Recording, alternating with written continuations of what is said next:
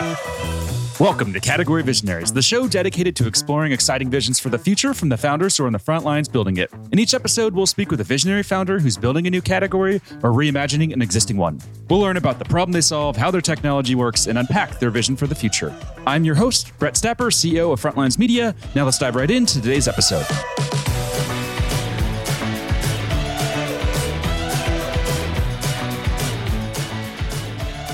Hey everyone, and thanks for listening. Today I'm speaking with Edward, CEO and co-founder of Convelio, an art logistics platform that's raised 44 million in funding. Edward, thanks for chatting with me today. Pleasure. Thank you for having me. To kick things off, can we just start with a quick summary of who you are and maybe a bit more about your background? Sure. So as, as you mentioned, I'm, I'm Edouard, half French, half Swiss. I grew up in Switzerland. I essentially studied economics before working for a company called Rocket Internet, which is infamously known in the US for replicating quite a lot of business models and bringing them here and here in South Asia, which is where I spent quite some time, where I met my co-founder, Clément, with whom I started a business, another business before Convelio, and then we uh, stumbled upon the problem of fine art shipping, which uh, we're still in today. Oof. Mentioning Rocket Internet here on a, a, podcast that's based in the Bay Area in Silicon Valley, that's a that's a bold move. I feel like it, it's a very hated hated company. I don't think as much, but I feel like ten years ago that was like the rival or you know, the enemy of uh, Silicon Valley. Which I can't understand. So it's, uh, it was it was it was a good training execution wise. It was it was a very good training. But uh, yeah, I mean, obviously, quite a lot of controversies around Rocket. Yeah, I have a bunch of friends who work there, and yeah, they went on to build companies, and and they've been very successful. They all you know talk about just it was a crazy learning experience. I think is how they describe it. So for you, what was that like? Is there like a key takeaway or anything that you really learned from that experience? Well, there are, I mean, there are many, but if I it's good question, if I had to summarize that in a couple of of points, I mean, I think there is the classic kind of you know execution, eat strategy for breakfast kind of thing, because obviously I mean, Rocket was not inventing new business models. Um, so they were taking new business models, bringing them in other geographies. And the only thing they were kind of really focused on was execution. And that's when you realize how important that is, right? You can have the best idea, whatever, but if you're not able to execute it properly, then, then it's never going to fly.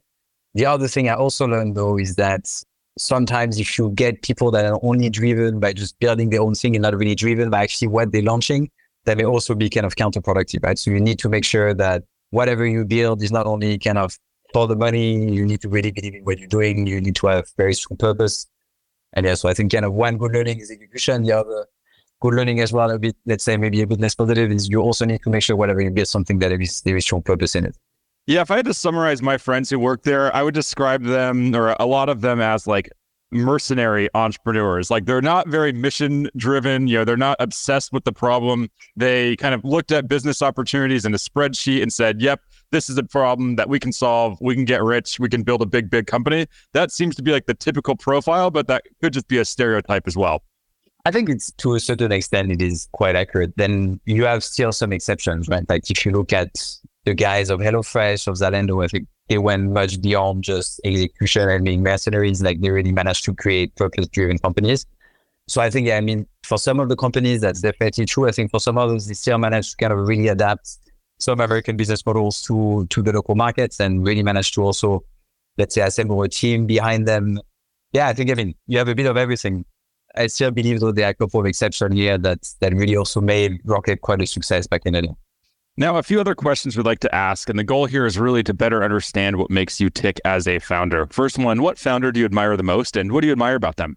It's a good question. You know, when you sent me that PowerPoint, uh, I was like, okay, let's try to think about a founder. I'm, I'm really, I really admire. I think I don't think the first question, the first answer was like my mom, which is a bit weird as an answer. I mean, I lost my brother 14 years ago, and after his death, she created a, a foundation raising um, funds for child cancer and kind of turning grief into something very positive was, I think, I mean, it still is something I, I quite admire.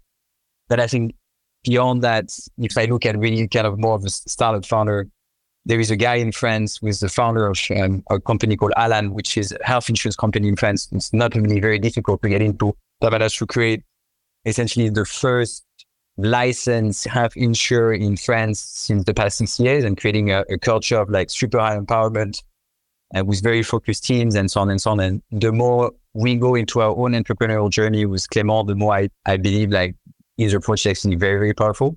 and we, we can talk about that later and, and the role of empowerment and, and how that becomes increasingly important as the team gets bigger. But yeah, I think I would probably say that that it's uh, is. You know, I lost my brother four years ago, so sounds like I uh, went through something maybe similar to what you've gone through. How do you deal with grief like that, and and how did something like that, you know, change you as a person? Because I know for me, like you know, it completely changed me. I'm like I'm a totally different person today than I was four years ago. So like, how did that change you? Well, I think it changes your whole being. Essentially, it's it's. I mean, I mean, my brother was sick for a couple of years, right? So you essentially, as a as a teenager, you kind of jump a couple of years become a, an adult much quicker. So, I mean, that was a pretty, like, let's say, pretty moment. I think what it really created ultimately is learning what to value and like family is everything, close friends are everything, your kids are everything, and kind of really deciding what, what you want to spend your time on. And that includes your work life. Like, do you want to spend your life working at a corporate or do you want to build your own thing and really trying to drive an impact? I think these are, these are some of the key things I learned.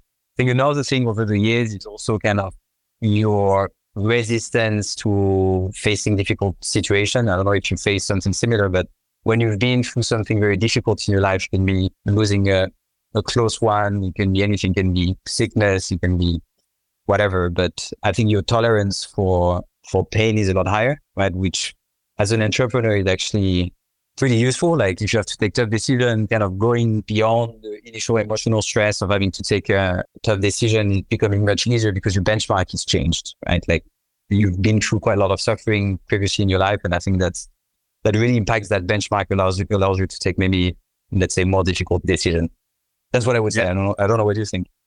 Yeah, that's exactly how I've described it to people. Is like, you know, it's not necessarily a good thing, but it's like my pain threshold is so high now that when it comes to like the normal day to day pain that, you know, exists for like running a startup or, you know, trying to grow a business, like it almost, to me, some of that stuff just seems like a joke now, you know, where I like face these problems, exactly. you know, especially like, you know, shortly after his death, like I would face these problems with like the business and be like, what are we all wasting our time for? Like none of this shit matters at the end of the day. So it gave me a very, exactly. I think, unique perspective and a, and a very I think overall, like, you know, it's hard to say like there's positives, but that was one of those positives. Is like you don't take things as seriously, or at least I don't take things as seriously as I used to. Hundred percent, hundred percent. Couldn't agree more. Let's switch gears now and let's talk about books. So there's an author here in the US called Ryan Holiday or named Ryan Holiday, and he calls them Quake books. So for him, a Quake book is a book that like rocks you to your core. It really influences how you think about the world and how you approach life. Do any Quake books come to mind for you? It's a good question. I mean, I'm, a, I'm an avid reader, but I read quite a lot of business books and, and so on and so on. And, but I read more for my own pleasure. Right? So I would say one that has really changed me as a person. I wouldn't say that. I think there is one recently that I'm reading, which I thought was super good, which is called Empowered by Marty Cagan. So about empowerment in product tech teams and so on and so on. I think it's a really interesting approach, especially coming from I mean, I used to work in consultancy in the past and with like kind of a very much V cycle approach to product and tech, which honestly initially we kind of had. And so we're moving towards more kind of agile approach, more empowered. And I think there is a lot of things to be learned for non-technical founders in reading that book. And I would say that recently is probably the one that has influenced me the most. If you're looking for pleasure from a book, what would be like a go-to book or what's an example of a book that you read, let's say on like a, a recent vacation? I love historical fiction. And uh, I quite like Ken Follett, which is, I mean, pretty standard, very known kind of author, but I love the historical part of it. Another one which is quite good is uh, Brandon Sanderson, more kind of sci-fi, weirdly somehow historical, uh, which I quite nice. And I would say this would be my kind of like two books that I would bring into my list. Nice. Let's switch gears here and let's dive deeper into the company. So, how we like to begin this part of the interview is let's talk about the problem. So, what problem do you solve? I mean, let me take that maybe slightly differently, right? Like we solve a frustration. I think that's the way I would explain it, right? We are in a market which is just starting its digitization. So the art market as a whole has been fairly traditional. I mean, is still fairly traditional as a matter of fact. And as the demographics are changing, there is kind of more e-commerce being brought into that market and so on and so on. That's kind of one part of the equation. And within that change come also different expectations from buyers, right? And so people expect to be able to be to buy online, to have kind of online shipping and these kind of things, right? And when we arrived at that market with, with Clement, uh, my co-founder, what we realized was that, well, it's impossible to display an API, like a shipping API on an, on an art e-commerce platform. And the reason for it is was that it was impossible to get instant shipping rates. Everything was still very manual. Getting an answer to get a shipping rate was like 48 hours. Most of the time was super expensive because that's a market which is fairly, I mean, which is not super competitive, right? So they were not really forced into kind of competing on price and with a fairly limited geographical reach, right? So we kind of identified these three problems and we're like, well, it's pretty weird that no one ever built some kind of a FedEx for the art market, like a one-stop shop where you can get instant shipping rates, like competitive with a large geographical scope. And yeah, that, that's that's how we got into it. And I see you started the company in 2017. How did you uncover this problem? Did you just have like a, a bunch of Picassos and you were struggling to figure out how to ship them to like your home or where was it? I wish I wish I did. No, no, not at all. I mean, it's quite a peculiar story. So when when we left Rocket Internet we started to build a first business together, uh, which we crashed. And um, and after that, I started to build a marketplace that was selling design items.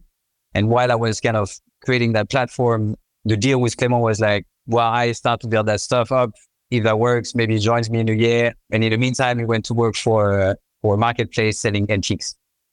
And so he had a lot of problems shipping antiques across the world, and a lot of problems shipping design items across the world, simply because they're like bulky, fragile, and valuable. And that means you need to find someone to pick it up. You need someone to pack it. You need someone to ship it.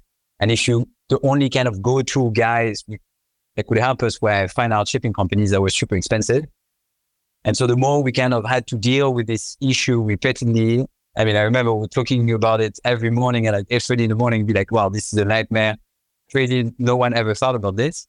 And after a while, the frustration was so strong. We're like, yeah, maybe we should just call up a couple of people and understand if that's, that's really an issue for other people. And so we called uh, quite a lot of antique dealers, fine art galleries, furniture manufacturers, and trying to really kind of frame, well, is, is there some kind of opportunity there? And that's everybody essentially told us, yeah, I mean, there is like, it's crazy expensive. It's eating up our margins. Like no one's doing anything about this and so on and so on. So that's, that's how we got into it. And is it entirely B2B or is there a a B2C angle here as well or approach here as well?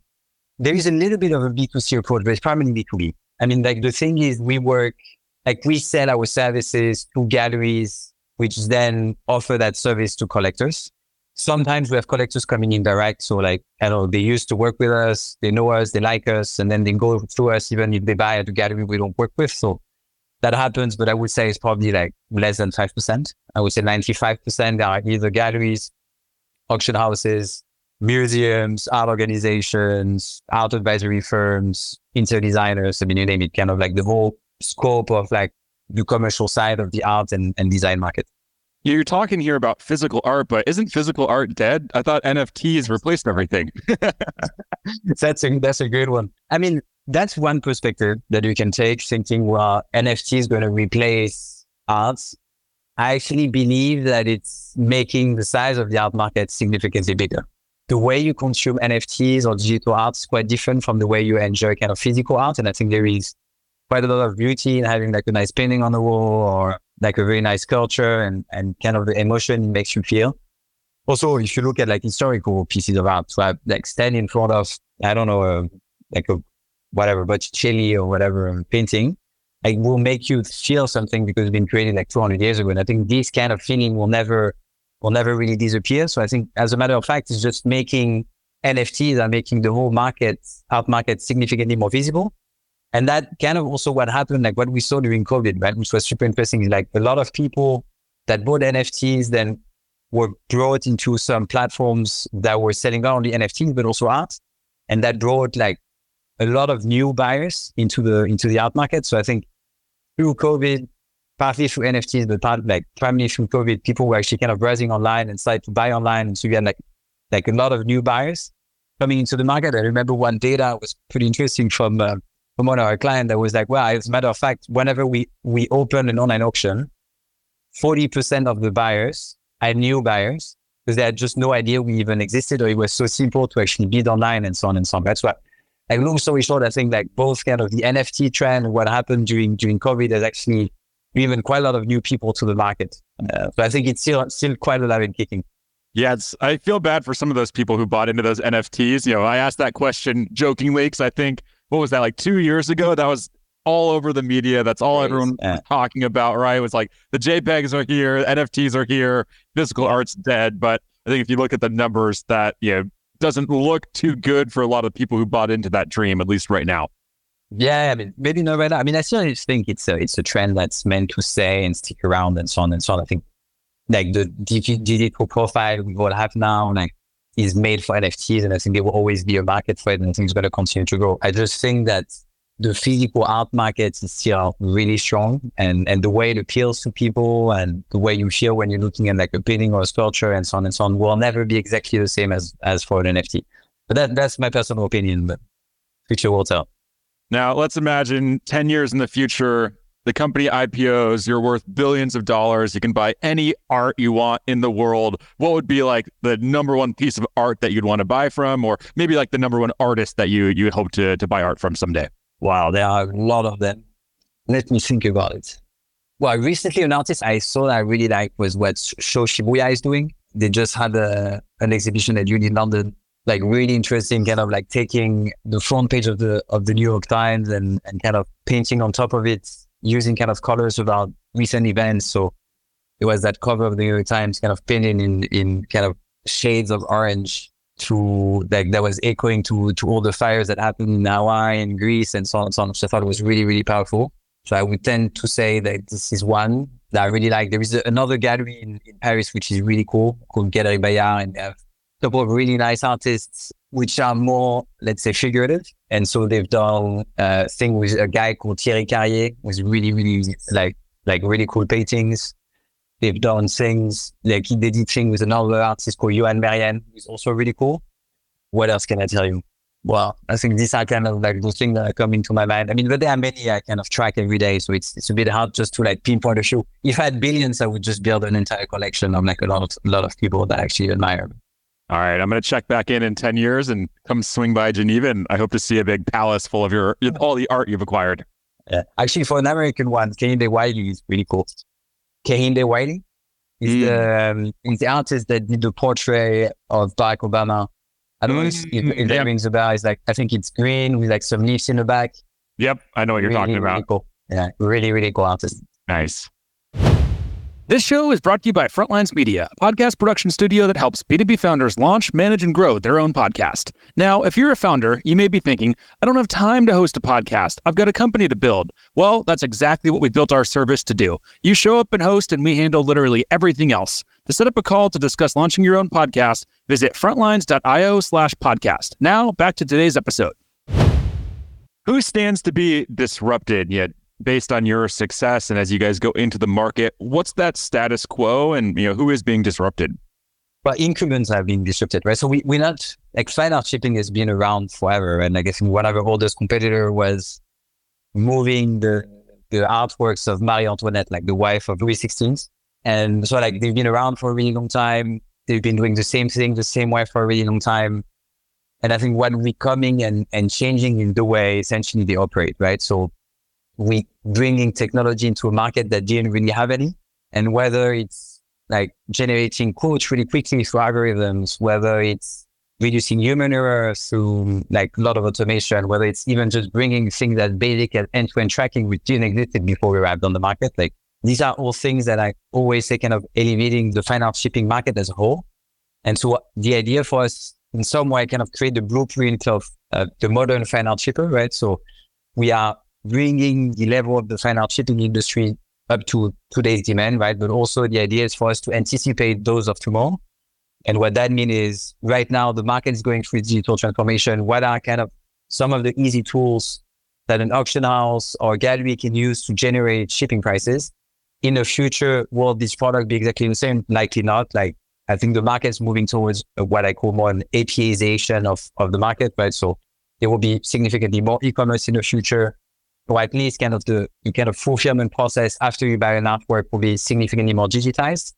And so that's kind of what we're changing significantly. And the incumbents, I mean, we are challenging the incumbents from that perspective in the sense that if you want to be able to still be able to operate tomorrow, you need to make sure that you adapt to the collective expectation of today and of tomorrow. And I think that's why it's super interesting. Like again, that demographic shifts, which is happening between kind of like the older generation exiting the market and kind of the new one coming in that grew up with an iPhone in their hands, like ordering stuff on Amazon and so on and so on. Like it will be like their expectation will be significantly different. And there is definitely a shift that needs to be made, which, which we are, we hopefully we, we are, it's a creating, right? And I could be wrong here. You know, this is my outsider view. I don't know too much about the space, but when I think about like the world of fine art, I imagine a very, you know, close knit community or, or group that's resistant to change and probably not open to outsiders coming in to try to change and, and disrupt things. Is that an accurate view of the space? And if that's accurate, what did you do to you know break into that market and capture the attention of that market and, and get people to be you know, open to trying a different solution? Super interesting. So I think there is, I mean, as in any market, you have some people that are resisting change. I think more so in the art market, which is tends to be more conservative, primarily because buyers tend to be like from let's say older generations and so on and so on. But in general, at least I mean, since COVID, we're really seeing a, like, we're really seeing a shift. Like people want to change, people want to go more digital. Every large art organization we talk to is thinking about how to offer a better experience to their clients and so on and so on, right? So I think from that perspective, we really see that like people want to change. And I think kind of like the, let's say, conservatism that you used to see in the market is actually kind of exiting to a certain extent. It's difficult and we actually did that progressively. We did not go straight to the art market. I think it would have been, honestly, it would have been impossible for us to work with some of the names, like, which are essentially household names we work with today. And the only way for us to be able to do that was kind of do that progressively, right? So when we started, we primarily targeted antique dealers in like Patricia in London, in a flea market in Paris, in Parma, in, in Italy, where you have like these very large kind of antique shows. And then we saw like these guys kind of started ordering with us. At some point, we got contacted by by 1stDibs um, in the US. We're like, guys, would be great if we could work together. So we started to work with them. And actually, some collectors we're working for recommended us to, uh, to a couple of really large auction houses. They cannot name, but uh, there are not so many. And so at some point, this auction, like two of these auction houses started to reach out to us and be like, well, we heard you're doing great work for antique things. We have, you know, also, I mean, we sell actually like the vast majority of what we sell is below, let's say, $100,000, which is something it looks like you could manage. How about we do a couple of trials? And so we started to work a bit with these auction houses. And as we got, a, let's say, accustomed to their expectations, we also started to adapt our services, which is probably something we've been doing for the past two three years, right? Like kind of splitting the offering, having one, which is a historical one, targeting, let's say, artworks, antique items, design furniture below 100K and kind of going in the expectation above that, that threshold. And so we've really done that kind of progressively, talking to our clients, understanding what were the expectations, modifying our processes, modifying the, the suppliers we work with, making sure that we cater exactly to what they were, they were expecting of us. And so right now we get to a level where we can essentially transport any kind of artwork, but that really, we really did that progressively. I mean, if I'm being honest, in the first six months of the life of the company, the, uh, if, if an item was more than 20,000, we would really think twice before shipping it. We're like, wow, that's actually pretty fragile. If we do that, the company is going to die and we had no funding in the beginning. So we're like, okay, well, do we take the risk? Do we not take the risk? And then I think kind of progressively we got a lot more confident. We got the confidence from our clients and yeah, so yeah, very, very progressive, step by step, client focused approach over the past six years brought us where we are. What's the most expensive piece that you've shipped so far? I mean, we, we acquired a company that ships some really expensive stuff. So I'm, I'm not going to count them in. But they've done like crazy hundreds of millions kind of paintings. So that's kind of that level. I think with Convelio as an entity, the one I'm thinking of, it's, which is probably the most expensive one, is 30 million, $30 million. So yeah, as an entity for Convelio is this one for the company we acquired in London. Yeah, it's it's insane in terms of value. And what are you doing as a, a $30 million piece of art is being shipped? Are you just sitting there like refreshing your screen, hoping that everything goes according to plan? Like, what's that like for you behind the scenes? No, I mean, actually, it's, I mean, I won't say it's stress free because we still need to be really careful about what you're doing, but we have very strong processes by now. We automated a lot of things, kind of all the things that are that can go wrong are really limited to the minimal. And we have a very well trained team. So as a matter of fact, like, I mean, if it's a 30 million painting, for sure, my, my co-founder Clément, who, is, who oversees all of the operations, will be kind of really making sure that everything goes smoothly. But the way we're going to pick up the item and create it, like everything is really really calculated beforehand. We know exactly what we're doing. We know exactly with whom we're working. We know exactly where the, where the merchandise is. It's obviously like you have what we call tarmac assistance as well as you bring the artwork into the plane and, and so on and so on. So I won't say I'm not stressed sometimes. Sometimes that happens, but I think in, in the really vast majority of cases, I mean, we've, we've been doing that now for quite a long time. So it, yeah, it's, I would say it's, it's pretty smooth. That's what I would say. Let's talk about the acquisition. Can you tell us more about that? Yeah, sure thing. So yeah, we did our first acquisition this year. We closed that back in March. We acquired a company based in the UK that does really kind of premium fine art shipping. And that was driven by a couple of elements, right? The first one is that the the fine art shipping market in London is, is fairly consolidated, right? And our model historically has been that we work with a couple of companies that do the, let's say, pickup of the artwork, other that do the creating, and let's say relatively divided to make sure that we can really kind of pick the best guys for pick the best guys for the creating and so on and so on. But in the UK, it's so consolidated that actually a lot of the fine art shippers do everything themselves. Like they pick up, they create, they ship. And so a lot of our former suppliers at some point were competing with us. And so we're like, well, if we really want to grow that market, which is one of the largest markets in the world, we need to have operations on the ground. And so we kind of scouted around and we started to work with that company called Connoisseur.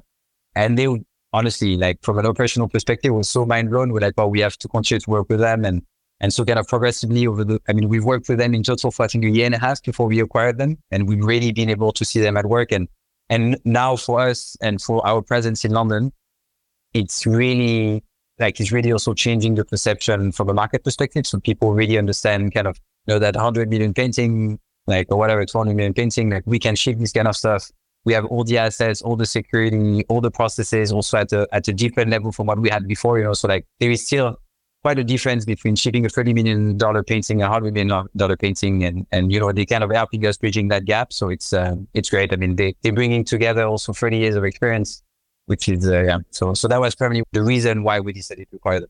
What was the most difficult part of that process? And that could be you know, the process of acquiring the company or the the integration after you acquired them. What was like the most difficult period of time for you or some of the specific challenges that you faced when you did the acquisition? I mean, integration is always the most difficult. I mean, I've rarely heard integration going like super smoothly. And I mean, for us, honestly, it's still like a relatively small acquisition. It's a, it's a small team. But I think like whether you look at like, I mean, processing is pretty okay because we have, we have fairly similar processes, but the way you kind of communicate between the teams, probably because they, we have different IT systems, they have kind of legacy IT systems. So we need to transfer them to our system. And if that doesn't work, then maybe we need to find kind of alternative solution for a certain period of time before we're able to really kind of move everyone to the same system. I think integrations are always a lot more difficult than just negotiating a deal and signing it because then, you know, we have to kind of fix all these teething issues. But yeah, we're going to the bottom of it now, which is great. But yeah, it's always, it's always difficult. And I think the only advice I could say is like, make sure there's just one person in charge of kind of coordinating that whole thing, which is, which is something we did. So now we have one person in charge, of doing a great job in the UK kind of really making sure that, you know, whatever teething issue is being brought up, be getting prioritized and we tackle it and then we really kind of go one by one. And yes, but for sure integration. Yeah, I think if anyone says integration is easy, they're either delusional or full of shit or, or maybe both. but I don't think anyone can truthfully say that an integration was, you know, flawless, no headaches, you know, exactly as planned. I, I don't think that really exists.